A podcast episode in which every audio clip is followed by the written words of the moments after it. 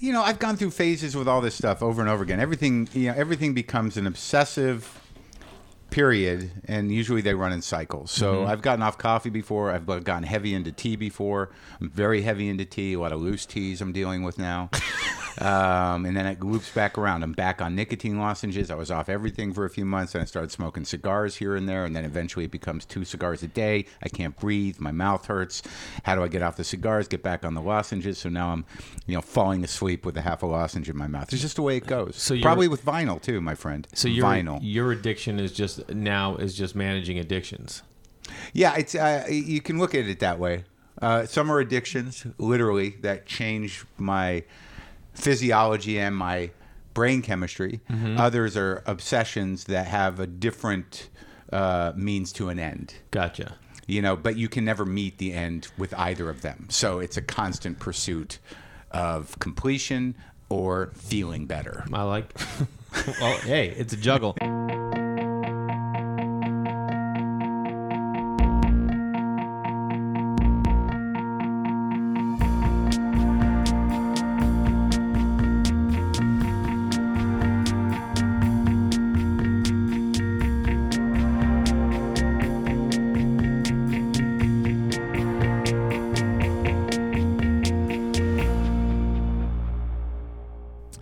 Sponsor of the Throughline podcast, huckberry.com.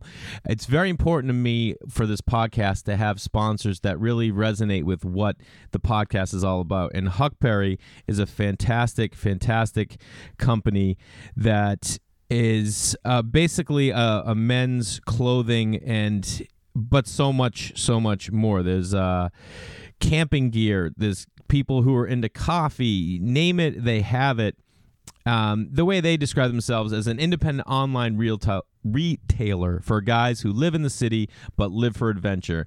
And they have over a million young active professionals trust them as their leading resource and retailer for emerging brands, gear, and lifestyle inspiration. And since the podcast is going to tackle all different kinds of t- topics from, you know, do, this week's episode of Vinyl Records to living situations when I lived in a condemned house, playing cards, binoculars, storytelling, um, documentary filmmaking, so many different things. I thought Huckberry was the perfect partnership and I really really love what they do. If you go on their site huckberry.com, they have the coolest stuff. If you want to buy an axe, you can buy an axe. You want to buy a hatchet, buy a hatchet. You want to you want to get a camping hat, you want to get a backpack, a, a, a duffel bag, you want to get sleeping bags, you want to get boots, shoes, socks, pants, and it's got the they have the coolest stuff. I got a great waxed like outdoor jacket with like a blanket lining inside so it's like super warm but can handle the rain on the outside. I got a great like knit sweater when I was back in New York. They have a brick and mortar in New York and otherwise everything's online. And now with this episode, they have record players on there. I'm like, "Oh, well, I'm just going to get a new record player because they have like the coolest products." And the thing I like about them is they're taking other brands that you've never heard of, but they seek out a quality and an aesthetic that fits what Huckberry is all about.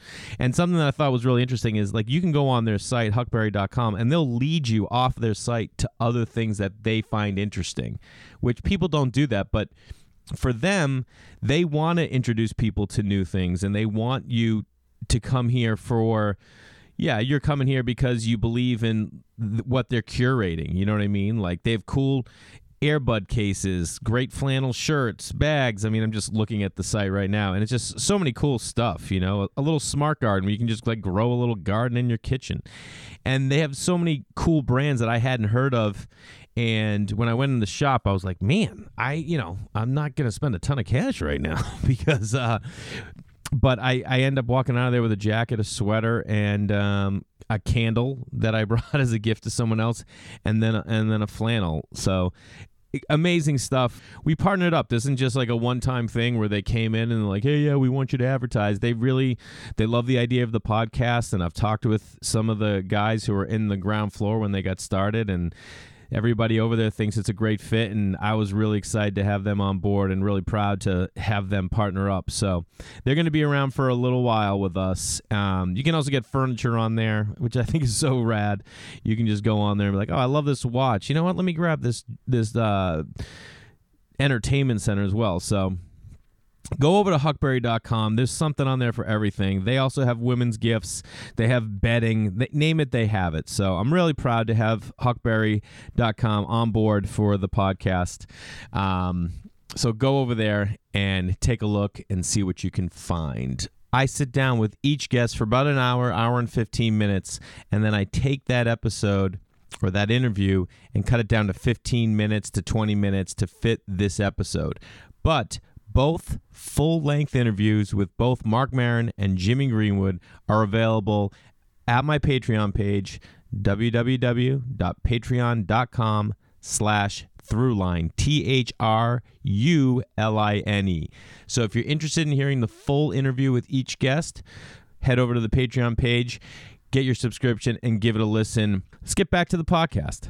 Uh, this episode of the throughline is on vinyl and I thought, who better to have on the podcast than Marc Maron, who's, as you will see, sitting down with him, passionate and obsessive about music and from that vinyl and from that the equipment he listens to vinyl on.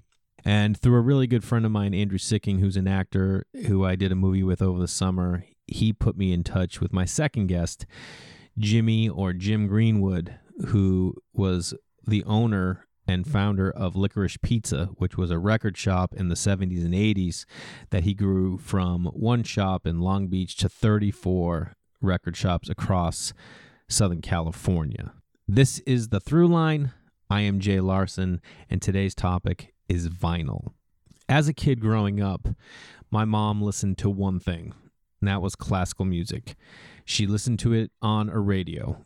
We grew up outside of Boston in a small town, Stoneham, Massachusetts, and 102.5 was the only radio station in my mom's car that was played. And inside the house, it was the same. We didn't have a record player and we didn't have a cassette player. If you wanted one, you bought one. For me, my sister Kristen, who was the oldest in the family, and since it's a musical podcast, I'll give you Sister Kristen, you're the only one. She had a record player in her room and i remember going down and she had those colored plastic crates full of her records that had queen and billy joel um, probably talking heads. And that was the, i wasn't allowed to listen to them but i could go look at them. And that was the first introduction to vinyl was just what she had in her collection because by the time I was interested in music and listening to music, we were listening to cassettes. And I bought one of these little tiny radios you put one cassette in and you could record on it.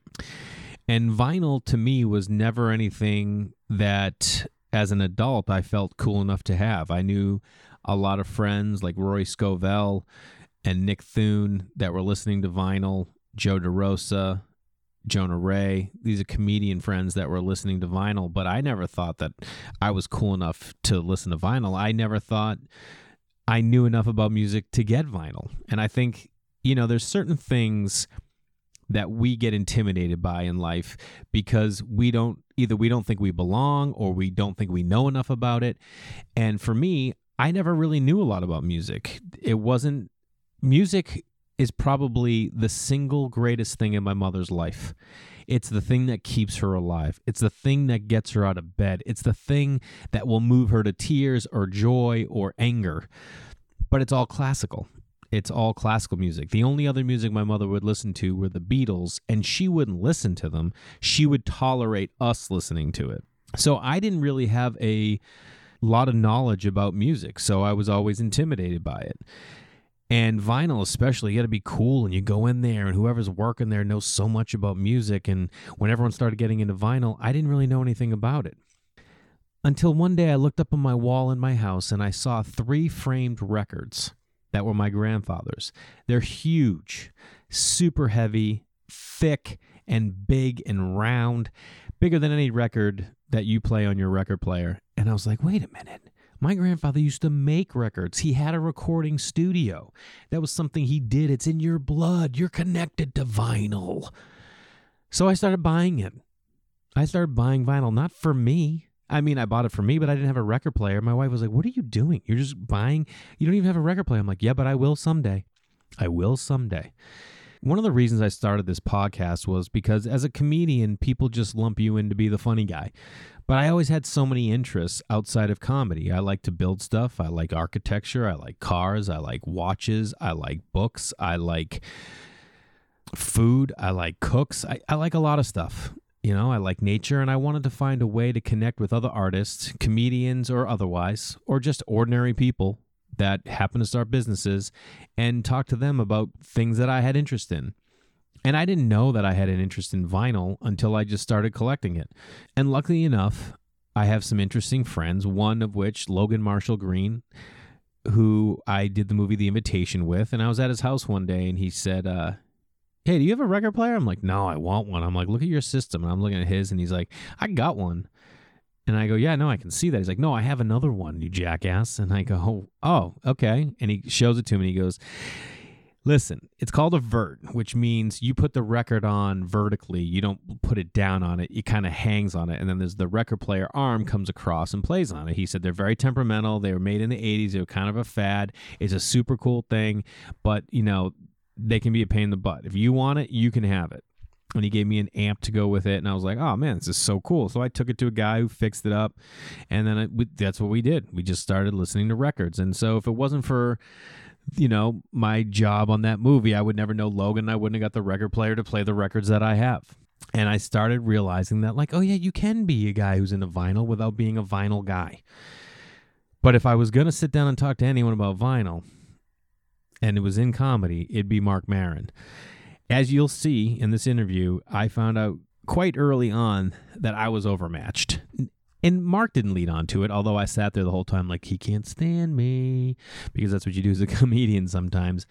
Because he just knew so much more about music than I did, and knew so much more about the equipment that went with vinyl and to have a record player. And I loved every second of it because I love being around people that know more than me and are willing to share their information as long as you can keep up because you have to be gathering information. And in this interview we we go from how he got into music and vinyl to the gear he uses to the guys that the record shops that he goes to. And then my second guest was the guy that people went to. His name is Jimmy Greenwood. He opened Licorice Pizza in the 70s all the way through the 80s. And when sitting down talking to Jimmy, a guy who's been removed from the vinyl world for almost 40 years, you start to realize that the people that have record shops have a love for records and for music. And a guy like Jimmy took that same love that he had for music and for records and the community in and around it and he put it towards his family. And it became this idea that we sat down and talk about vinyl, but we ended up talking about so much more. Let's go right now to Highland Park, where I met Marc over at his office to talk about vinyl and hear about how he got into music in the first place.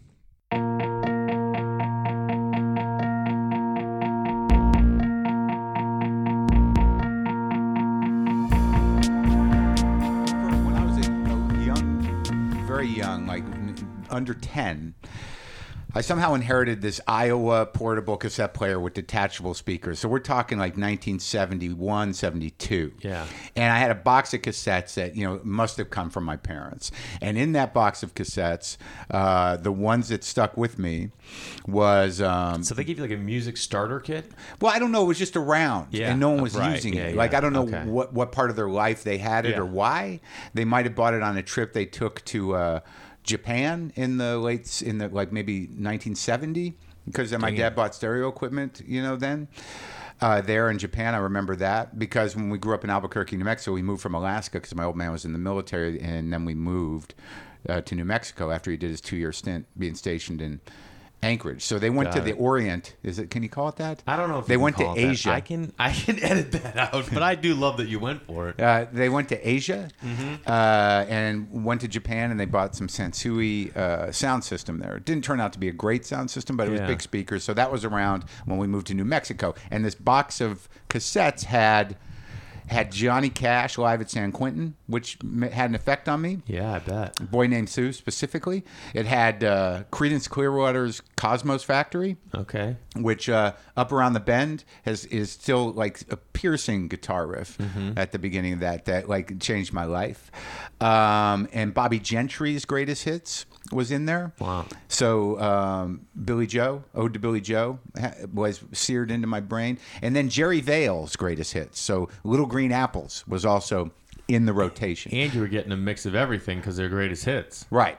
And then at some point, like when I moved to vinyl, like when I, I had a little sort of suitcase player in my basement, I became obsessed with the song Roll Over Beethoven, Yeah. as done by the Beatles on the second album. So I bought that album. And then for some reason, I bought Mountain. You know, Leslie West and Okay. Mountain did a cover of Roll Over Beethoven. And I was obsessed with the song. But it took me a long time to get to Chuck Berry. So rollover Beethoven was just driving you through. Well, the Chuck Berry opening was something I was obsessed with and still kind of am. I mean, and, how and I'm you- also a guitar player. Yeah, so. of course. How are you finding that music? How are you finding like that other people are covering music? It's not like today where like if if you went to search roll over Beethoven, they would all come up. But back then, how are you even knowing that there's another version out there? Well, I had my parents. I, it's weird the Chuck Berry thing. Like I, you know, because that became an obsession for me. My parents had records upstairs. Mm-hmm. They had their own records, but the records I had downstairs were Mountains. I think that must have been the. A, I don't know if it's the greatest hits album or not, but they did Mississippi Queen and they did Roll Over Beethoven as part of this medley thing. Uh, it's pretty heavy. I had Aqualung for some reason. Uh, and now you can't buy albums at eight and ten. No, my grandmother, I remember, bought me uh, some records. I someone bought them for me, and That's I had Meet the Beatles too, and I had some Partridge Family records. And when I was very young in Alaska in the late '60s, I, I had a couple of Bobby Sherman albums, and one of those I found again. Wow. the Bobby Sherman record. Yeah. uh, I bought it, and it wasn't that expensive. No one's collecting Bobby Sherman No, I can't imagine.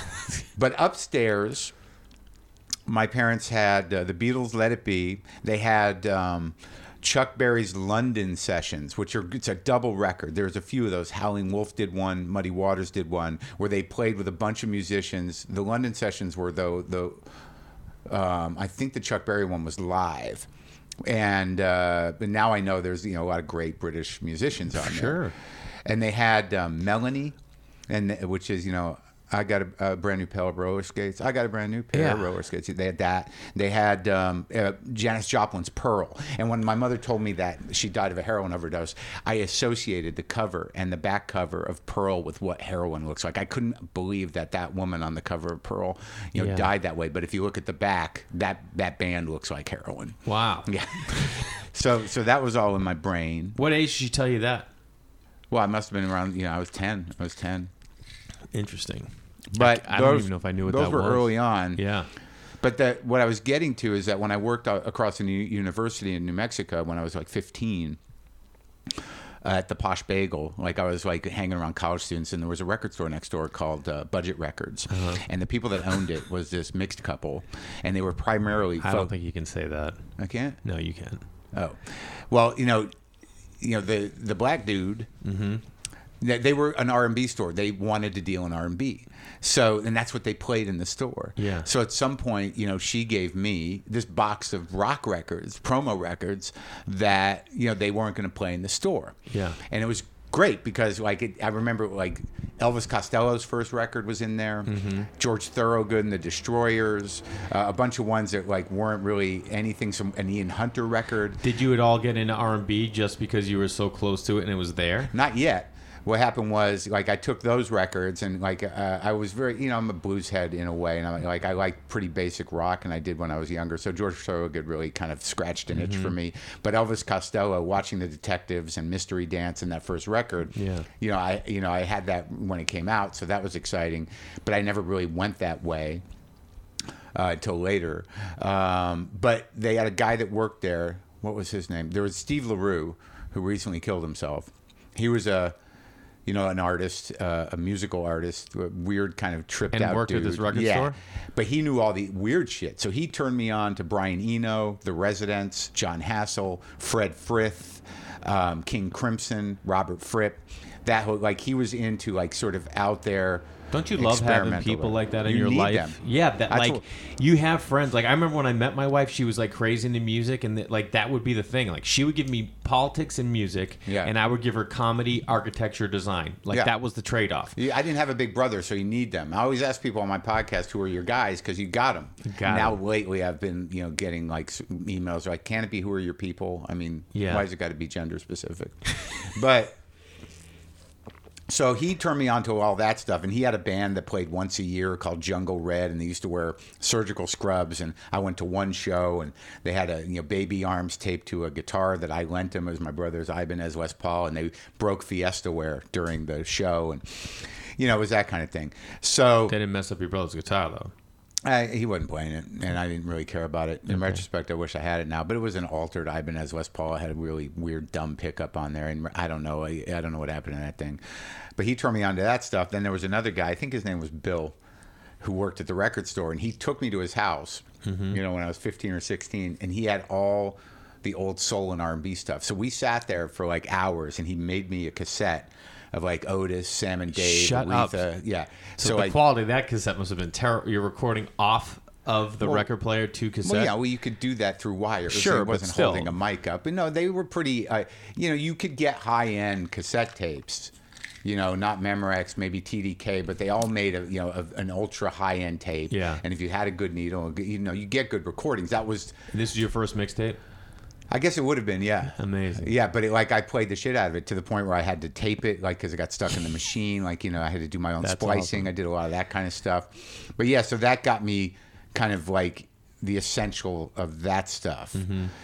And then like I would buy records here and there. I think Steve turned me on to Tom Waits. I think in that original box of records Mm-hmm. that I got from Budget that they wouldn't play in the store was Nighthawks at the Diner, the double live album that Tom did before he went, you know, off the grid um, with his imagination. It was you ever heard that record? No. It's almost a comedy record. It's like a lounge act. Like he does a lot of, you know, talking in between songs. And he's using the It's title funny. of an Ed Hopper t- uh, painting, which Well, yeah, the cover cool. is Yeah. is him sitting in a diner in a, a pose, and I for for a long time I, I would try to dress like that picture. really. On the back, yeah, I wore a cap and only button down shirts. So music was more of an influence to you than comedy was. yeah, the first guitar I ever bought was uh, that one of my parents bought it for me. Uh, was a Telecaster because Keith Richards played one. Wow.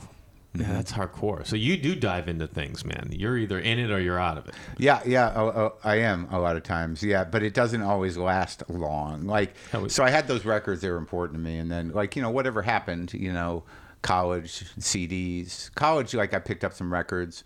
Like my friend Bob Gaffney. Would he you to left school? BU. I rented his apartment, and he left these records that were his brother's. So that it was like, and somehow or another, I I ended up with. Um, Velvet Underground live in '69, which is one of the greatest records ever. Wow. live in 69 and a couple weird doors bootlegs. And then i dated a, a woman who was into punk rock but i never gravitated that much towards it at that point. But she also turned me on to uh, roxy music and um, some other stuff. We were both into bowie a bit and I mean, and then I had a friend in uh, in elementary school and junior high that was a Beatles fanatic who had all the Beatles records, and he was the first guy I knew who had all of anything. And those, in, in so I got a little obsessed with those things. yeah. But yeah, it was all over the map. And then I had friends in high school. You know, like I used to work for a restaurant that catered concerts, and like I ended up seeing a lot of concerts I didn't care about, but I saw a few that I did. Like my buddy Dave was in, you know, these guys who were into Rush. I was not a prog rock guy, I never really locked in, but I ended up seeing the Nuge like two or three times in high school because that was the time. Yeah. Let me ask you this. So earlier you were saying how like with Creedence, you're trying to like make people aware of like how great they were overall as a band, not just with their greatest hits. Skynyrd. Skynyrd. Yeah. And what I find with records is nowadays, if you hear a song you don't like either on your iPad or your iPhone or your car, you just skip it and you go to the next Yeah. song. But when you listen to an album, you sit there and you listen to the whole album. Mm-hmm. So like you're gonna like skip through some of the. You would never skip through songs that weren't their hits because it, you're just listening to the album. That's right. That's right. And you know, as I got, you know, probably not long ago, you you realize that some people who some recording artists are thinking in terms of a whole record.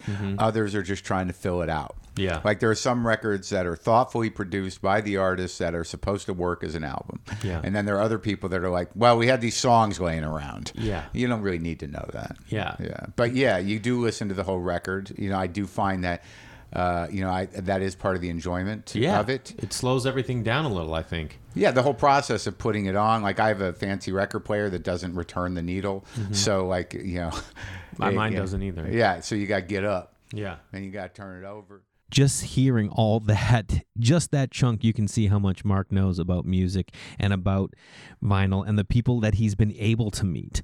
And for me, the beauty was about records is being able to sit and just listen to one whole side of a record and listen to one whole tone. You're not just putting on the greatest hits, you're learning about the song.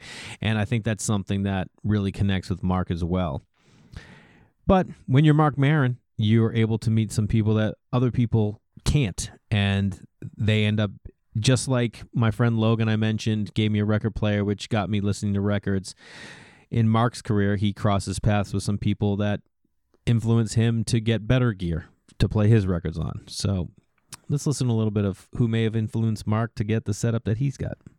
I guess I started in 2000 and um, probably nine or 10, you know, mm-hmm. where I was kind of conscious of like, you know, wanting to get a setup, a vinyl setup. And, and I think what really blew my mind was I'd gone down to Nashville to interview Jack White. And I was, I went to Third Man and that's where we, I did the oh, interview, but he had like, you know, in his back room there, you know, in his lounge Yeah. area, you know, he had sort of in my memory, like a wall of McIntosh um, components. You know, uh, not not Apple Macintosh, Yeah. but American MAC, the the stereo, the tube amplifiers and stuff. And I was always mildly obsessed with McIntosh because my great uncle had one at his house. It ended up at my my uh, second cousin's house. Like it was like it was a, an, an American made premium audio component, and it has been for years Yeah. And they look good. But Jack had a ton of them, and I'm like, man, what would, what would it take to get just one of those? Do I even have the money? And then I don't know how long went by, and I went and bought a McIntosh uh, preamp, and I bought a uh, what was what did I get first? No, first like the McIntosh was too expensive, so I bought. I mean, this, what are we talking? Like 2500 are we talking like 12 grand? We're talking for the preamp it was probably seven or eight grand, I think. Holy shit. But I had bought something less expensive. I wanted to get into tube amps, and I wanted to get you know. So I'd gotten a Rogue Audio tube amp, which is But a what, company what was it about the tube amp that had you so enthralled? The Well, sound I was, well, I was quality? Kind of, it I was. I was sort of, you know, kind of fascinated with, with the integrity of analog, right? So that Yeah. old Marantz is a sought after thing. You know, well, people, those are beautiful. But that's solid state. So it's it's a it's a different sound. But like that's what you start to realize is that like you whatever you're getting is only relative to what your ears are going to process. You know, and Yeah. whatever your ears have been through or however good your ears are. You know, so it's all really becomes incredibly subjective. Yeah. Uh, in terms of sound quality and what resonates with you, like the sound of a solid state amp like that. You know, it sounds completely different than the McIntosh that I have at home. That which I ended up at. beautiful sound. Well, yeah. The thing that tubes what fascinated me about tubes was that there was no solid state components, and this this sound was traveling from this. It all seemed very organic to me. Yeah. Uh, in, as far as you know that goes, so the Rogue audio amp was was reasonable price, so I bought it, and I just had problems with it. You know, it had a built-in preamp a phono preamp, and it just never quite worked right. And I was dealing with this high end outfit out there in uh, Pasadena. Outfit, huh? Yeah, that one was. They split up. That one was. Um, That's one of my favorite words of all time, by the way. It In is? that- yeah, well, when someone's like, "Yeah, I work for this outfit out in uh, Albuquerque," you know what I mean? Yeah, It's just yeah, like yeah. an interesting thing to hear people yeah, say. Yeah, yeah, yeah. I forget now. I'm spacing the name because I'm old, but.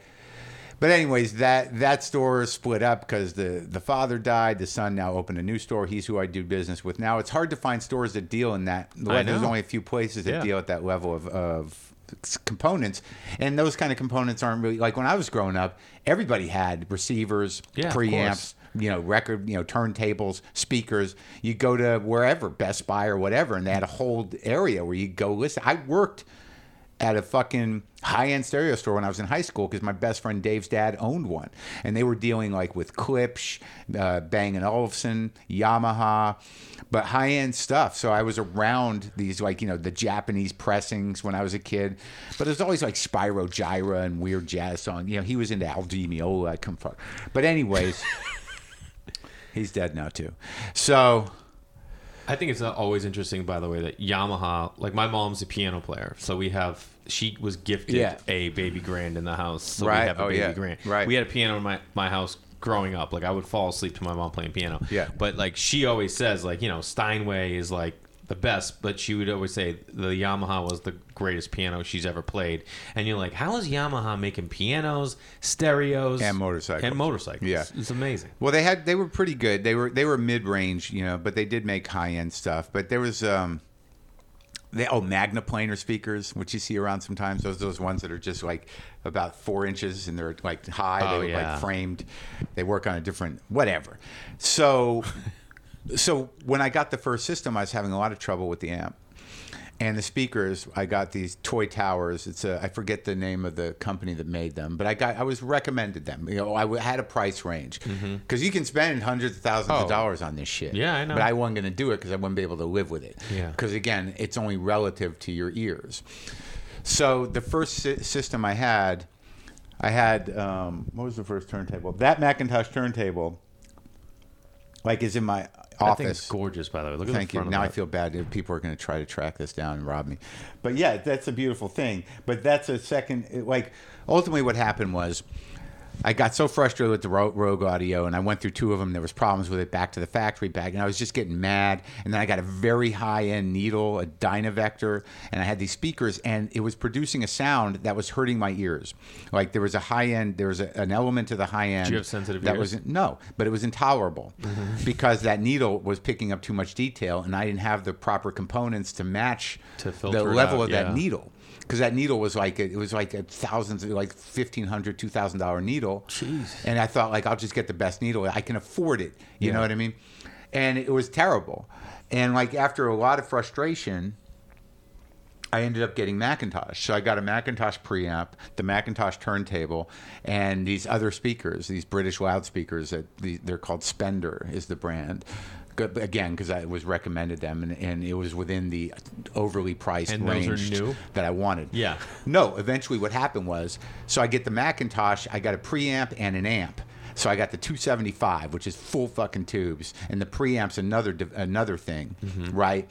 That uh, uh, you know that's what you have to run the amp through, run the thing, the turntable or your receiver, or whatever, through the preamp, and then you know the amp, and then goes directly out to the speakers.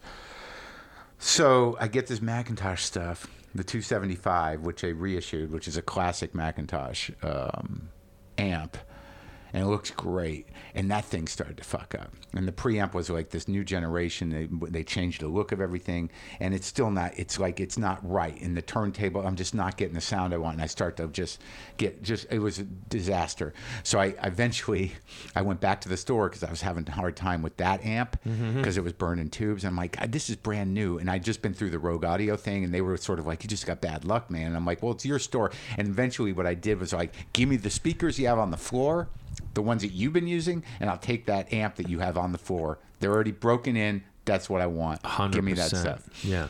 So I Were they being cool with you? Or were they like, oh man, here he comes again? probably both. What are they going to do?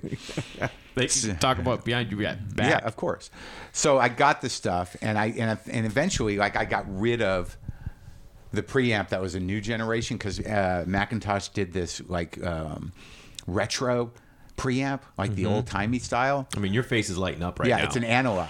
Like the the newer one had some solid state elements, but it was like too flashy. It kind of matched that turntable. That thing lights up. It gets all green. Yeah. we used them on my TV show. Yeah. and that's what you know got me into it.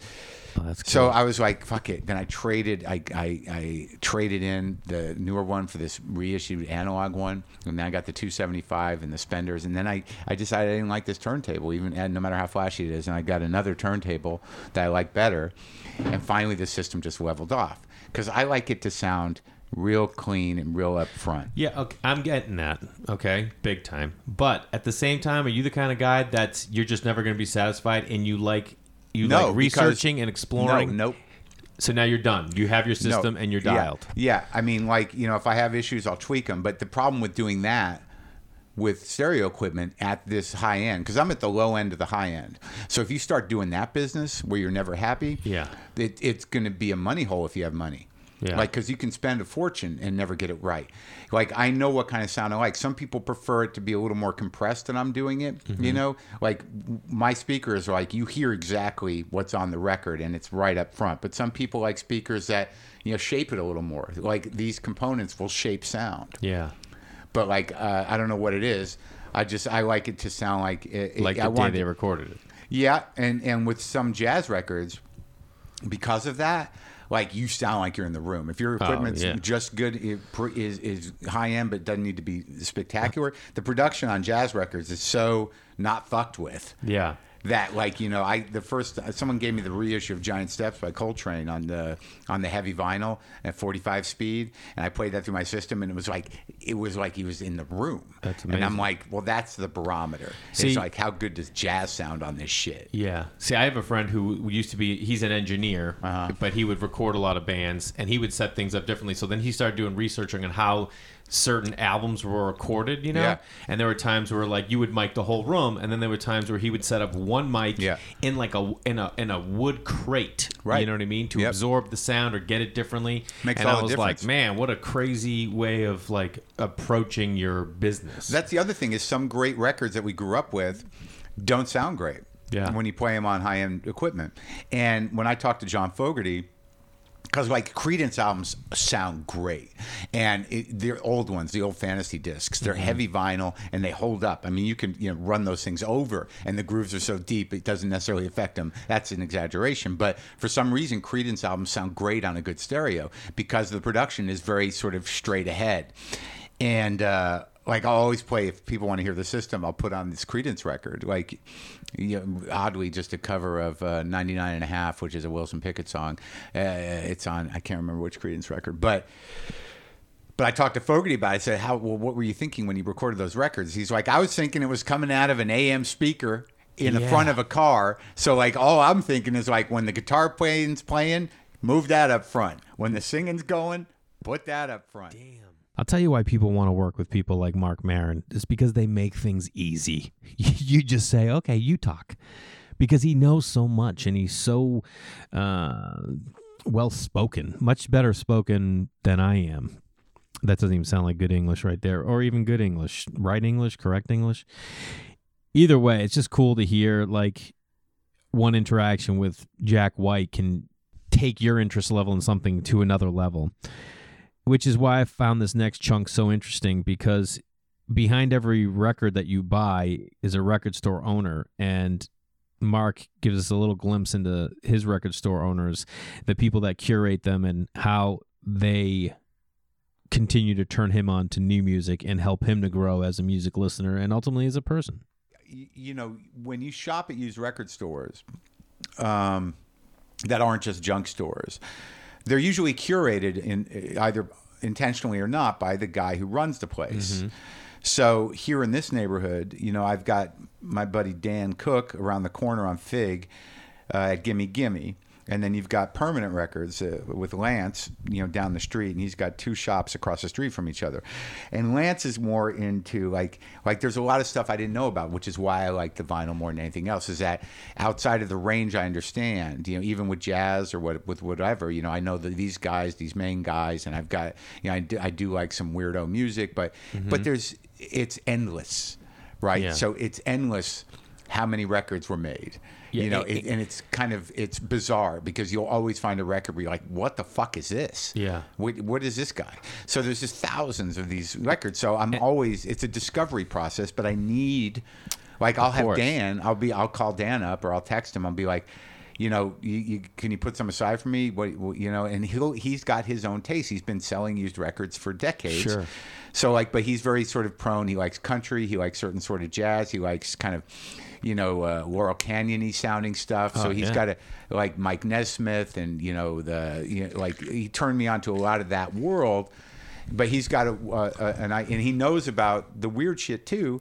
So he, but he knows what albums are great. And he's also probably like knowing what he needs to keep in that shop, right? Because even if he's not into like bluegrass, he's going to keep bluegrass in because he's got to have a bluegrass section. yeah, but he right? knows about that stuff. I'm sure like he does. he's turned me on to bluegrass records and old country records and old jazz records. So, but yeah, but these guys usually buy estates and collections, so Yeah. they end up like going like, wow, this has got some good stuff in it. But you know, he's got like 150 200 dollar jazz records Yeah. because they're first printing on on with the Six Eye Columbia label, whatever it's called, and. So and Lance turned me on to krautrock. You know, he turned me on to sort of some of the weirder kind of like rock, right? garage rock. Yeah, uh, but it's called krautrock. Yeah, I I, can know. say that. I was guessing. Yeah, but uh, but he turned me on to all that kind of weird, kind of like garagey stuff, and and th- so they deal in that stuff. So he and, he- you know they they know their shit. So like I usually I've been pulled back a little bit lately because I got a lot that I haven't moved through, and then you start to buy records twice, and you start to realize like I gotta you know Slow down a little. Well, yeah, or catalog them or something. so cool to hear Marc talk about the integrity of analog and listening to music. And if you listen to Marc's podcast, you know he's just obsessive and he's going to dive in and research and study things, whether it's his tea or coffee, tobacco or preamps. But hearing him talking to John Fogerty and how he re- recorded his albums and how that influenced him and how knowledgeable Marc is and was able to have that conversation with John Fogerty is something that just I'm envious of. I, I I yearn like Marc knows music like I know baseball. I could talk to anyone about baseball, any baseball player, about any generation. I can talk offense, defense, hitting, fielding, strikeouts, precision pitchers, power hitters, average hitters, and Marc can do all that in music, which is something that uh as someone who really didn't have music played in his life outside of classical is really cool. And there's so much more we talk about in the full length uh, interview at the Patreon page. So please go over there and check that out. But before you do, we left off with Marc talking about the people that run record shops now. And now almost all record shops are used record shops. But back in the day, record shops were just record shops. And if it wasn't for people like my next guest, there wouldn't be record shops. And he started a record shop. Ultimately, when he was in college at USC, he would go to um, a wholesale shop and buy records and sell them in his dad's stores. And eventually, when he graduated, he opened his own record shop. Something he knew, a passion for music and love of music, took him to opening his own shop, Licorice Pizza. So here I am in Sherman Oaks, sitting down with Jimmy Greenwood to talk about Licorice Pizza.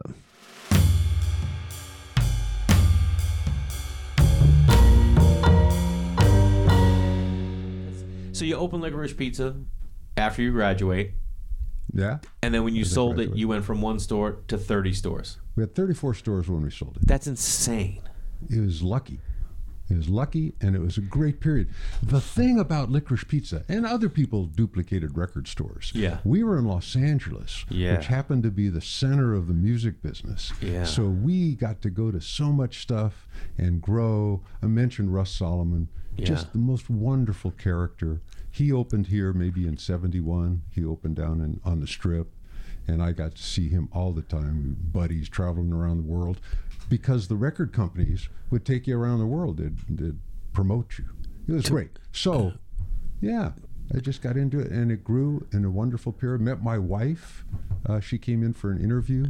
No way. And uh, kind of all connected. Yeah, I know, but I feel like just from the limited research I've done on what you, the environment you created, it wasn't just.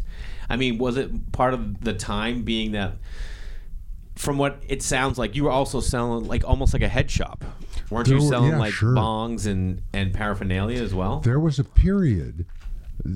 Everybody smoked dope or Sure. whatever. Uh, there was a period where we had counters. We had glass counters with paraphernalia. Yeah. From papers to pipes to bongs. That went away. I'm going to say in the late 70s. At, at, Because at the, how many the stores? government said you had to put them in a separate area, the government, okay. the city. Yeah, Yeah, I don't know exactly, yeah, but it was cool. of It course. cool. But oh my god, it was almost like your store was more of a lifestyle than it was a music shop, don't you think? Yes, yes. Uh, but we had music, and you were talking about selection and people coming in and playing records. Yeah. There were three chains at the time. Okay. We were talking about licorice. Yeah. Uh, licorice, we uh, provided service and selection. Mm-hmm. Tower stacked them high, sold them cheap. Warehouse, they kind of had them all over the place and, and and got whatever they could for it. They were like a very corporate chain. Yeah. But at some point, it was all about service. It was all about listening to the people. It was all about what do you want. All request sound system. Yeah. We'd play like Wallichs. We'd play whatever anybody wanted on the sound system. Which is huge because back then the only place you were hearing music was on the radio, right? Oh, it was great. And somebody came in and said, like you said, what did you, uh, what do you think I should listen to? Yeah. What's selling? What's good? I like Led Zeppelin. What should I hear? I Yeah. like this. I have a friend who's got a wine bar in Hollywood, and their whole business model is you sit down, there's no wine list. You just tell them, oh, this, I, you know, I like Pinots, but I like, you know, blah blah blah, and they'll be like, okay, and they'll come over and like, what do you think about this? And they build to your palate, which I think a lot of people That's just right. want to be, you know, professionals are uh, professionals are professionals for a reason. Trust them, let them guide you, because you know, if you don't know anything about music or wine, you want someone who does. Yeah, Yeah. absolutely. It is. Uh, it's. It was a great thing to do. Now you carry the 20 million songs in your pocket, Yeah. and you can experiment with whatever you want to hear. Whatever you wanna hear. And then it refers you to something that sounds like it. Yeah. It's a beautiful thing. So let me ask you this: Yes. When you first were selling in the when you were in college and you were just people were basically buying whatever your taste was. Were, how were you picking out? Because if you were selling just like a rack, how many different artists were you putting out at a time when you were in those uh, stores? Not before before you opened Licorice Pizza. There were six faces. There were probably uh, 75 records. Oh, okay. But uh, easier because you know what sells. You know what you're listening to. Yeah. You know what's on the charts. You buy it, you sell it, it comes out. I remember we sold the Double White album, the Beatle album. yeah, That was one of the things that released when I had those racks. amazing. And it just sold, you know, it sold. But I mean, were the warehouses anyone could just go in there and be like, "Oh, you got records here? I can buy records." Yeah.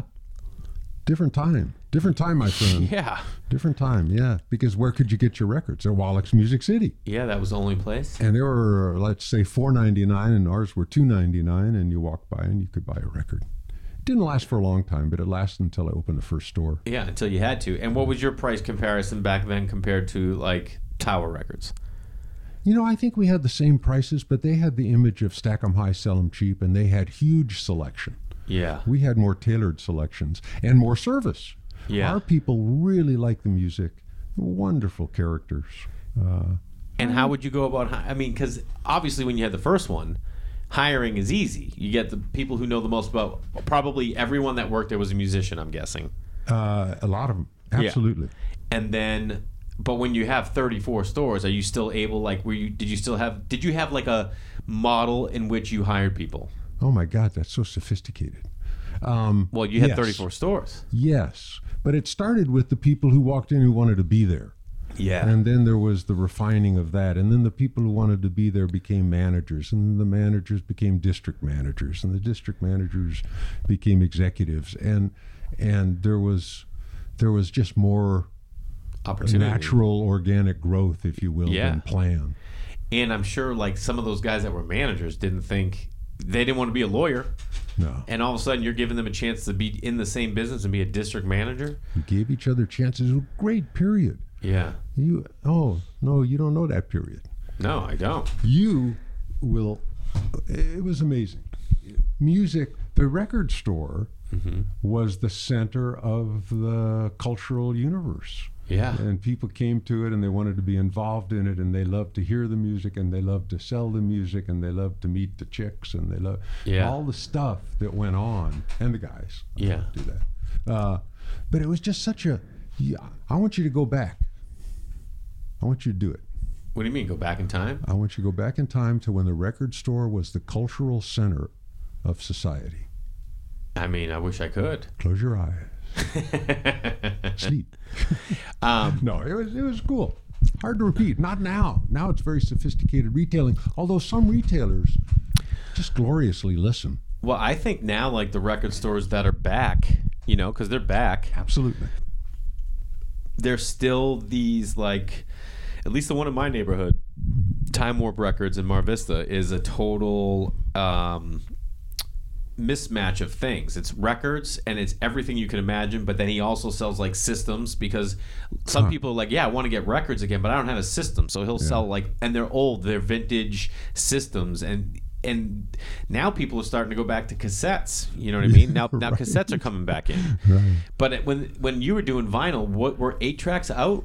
Were eight tracks before or after vinyl? Eight tracks were there. Four tracks actually started. Oh my god! Vinyl, singles, LPs, Yeah. then eight tracks. Then they were replaced with cassettes. Then they were replaced with CDs. Yep. Then vinyl began to go down, and the store we began to sell uh, uh, VHS and rent. Oh, uh, really? Video cassettes. So that came in. Amazing. Uh, but all transition, all of that transition went on during the period, and it moved away. And then record stores were probably the first casualty to online, uh, to Napster and those Oh. file sharing things. the ones that were. I mean, because the last The tower. chains went away. Yeah, because isn't the last Tower Records gone? Right? D- Tower, yeah, they went bankrupt in the mid 2000s. Funny enough, though, they still have 70 Tower stores in Japan.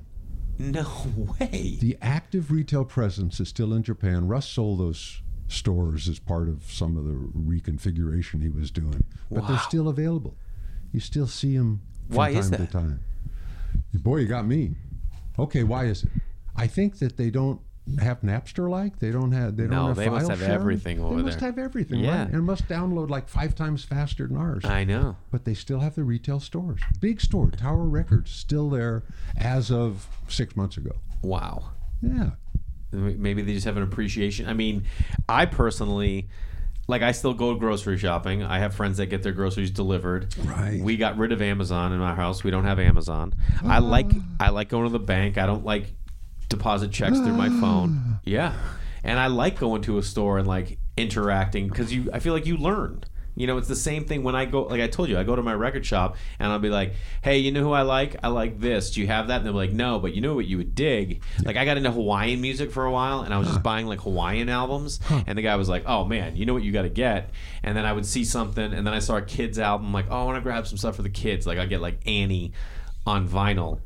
I love it. the other thing I love is you put on a record, you listen to the entire album. You don't skip a song because you don't like it. You just listen to the whole album, and you, it also it sets a tone for what you're experiencing. You know, like I like to put on Beck.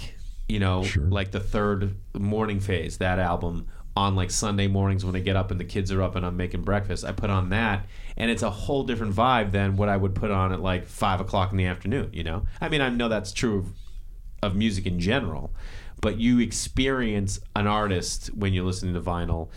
Whereas if I was just putting on your playlist, we'd hear a whole bunch of different stuff. Yes, and and you go you go through the whole side.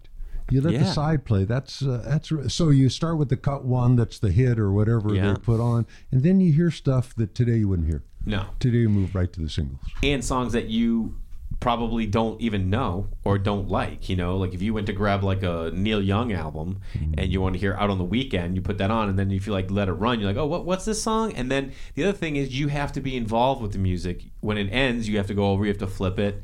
Then when that ends, you have to take it out. You have to find the next album. You have to pick, and like you're involved. You know, you you have to be present for it. Yeah. That's just not going on anymore. Yes, sir. Listening to Jimmy's voice, couldn't you just listen to him talk about anything forever? This is one of those occasions where I wish I had had video because if you could see the animation of his face when he gets into talking about things he's passionate about, most specifically his family, once he starts talking about his kids, which we're going to hear in a little bit, you see this passion in him.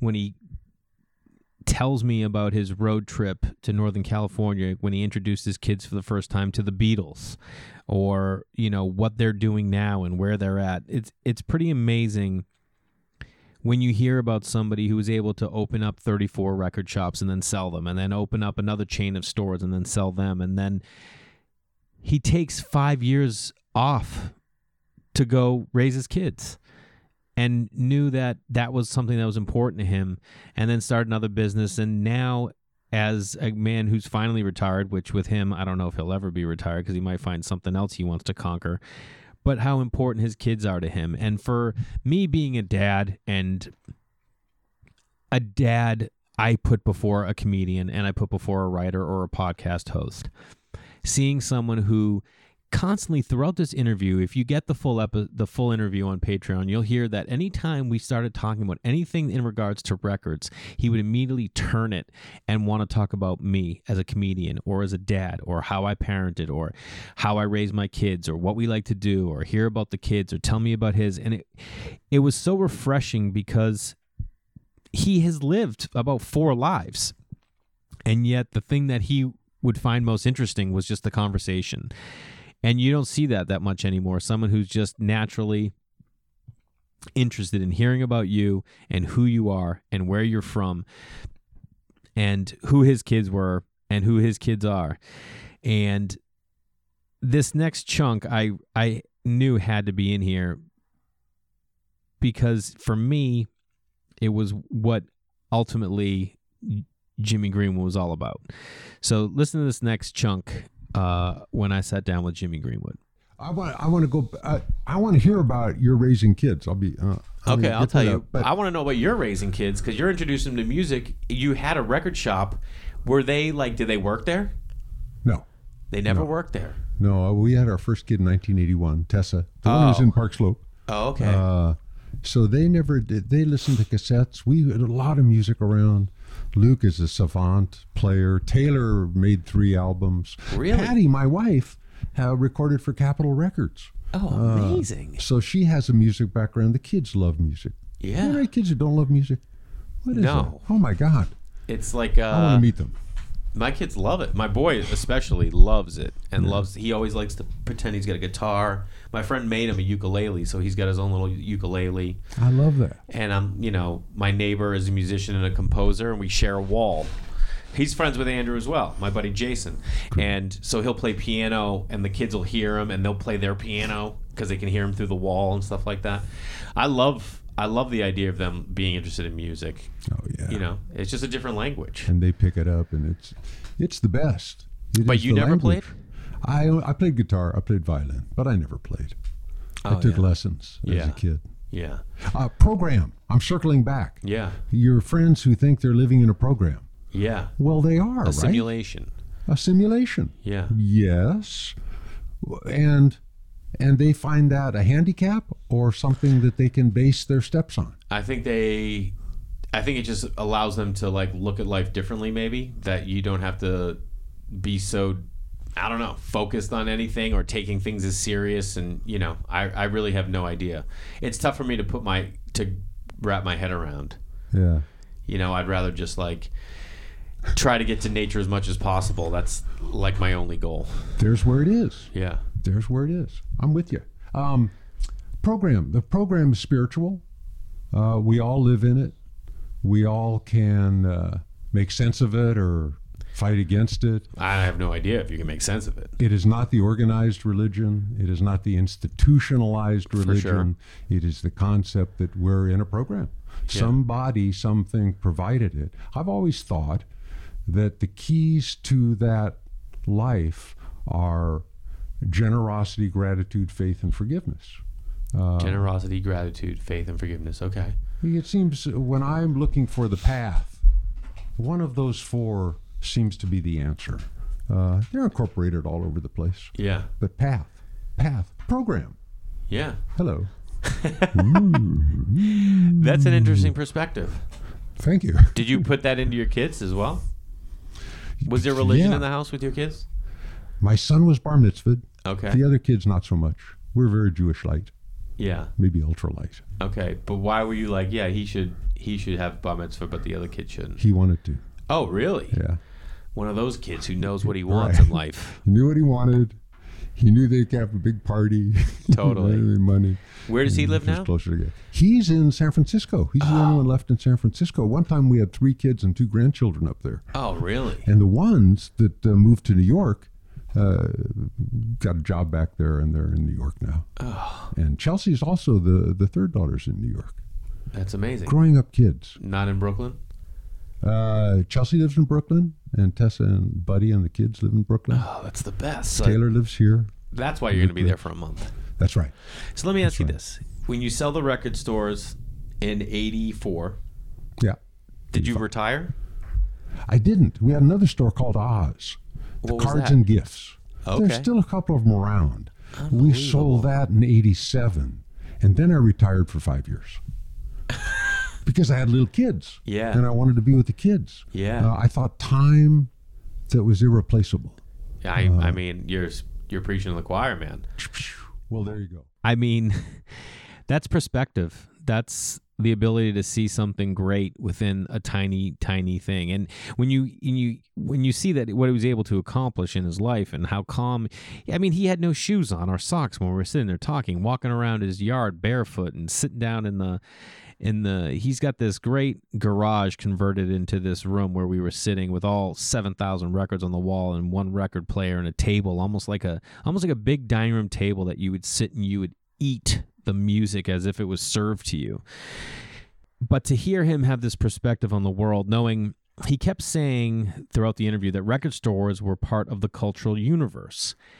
And they really were. He didn't just create a record store. He created a, an environment for people to congregate and to be a part of society take music and use that to connect people together where they were hanging out in the parking lots or they were hanging out inside grabbing some licorice. And and behind it all he's like a, a businessman where he's giving you the element of taste and feel and sound. Th- that's that's not what everyone is considering i think when they're starting a business. But it, to me I think that he did, and I think he did it with good intentions up and down. And I loved every minute of sitting down with him. And do yourself a favor, go to the Patreon page and listen to that full interview. And Marc's as well, because this is the beauty of what I love about this podcast is that we're using vinyl records to go from you have Marc who doesn't have any kids is a man alone on stage or a man who's interviewing one-on-one with people on a podcast and he's able to take his energy and time and dive into things and obsess over them because he's got he has such a passion and love for it. And then you have and he goes to his record store owners to get insight on music. And here i have on the other end of this podcast a record store owner who took his love and his passion and put it into his family and decided to take all that energy he was putting into what that work was and put it on the back burner so he could just be with his kids. And it's really interesting to me the guy behind the counter in the store and the guy walking into the store. That you might have completely different objectives, completely different goals, completely different likes or loves. But when you walk in that shop, you're only there for one thing, and that's music. And they say music is a thing that brings people together because there is no barrier. You know, it's music just sounds good. And I love to death that I was able to bring these two together for this episode. And I hope that next time you're walking past a record shop, you stop and you think, yeah, maybe I'll go buy a record. Just buy a record for you or for someone else, or maybe you're going to start collecting, or maybe you're going to give it to someone else that you know listens to records because there's such a cool shop where we buy everything online nowadays and you just download music instead of actually holding it in your hands. Vinyl is a really, really cool way to experience music. And whether it's CDs, buy a CD because someone took the time to make it, or a cassette because someone took the time to record it. But either way, I think the thing that I take away most from this is be passionate about things, have love for them, and make them a part of your life. I'm Jay Larson. Thank you for listening to The Through Line. We'll talk to you next week.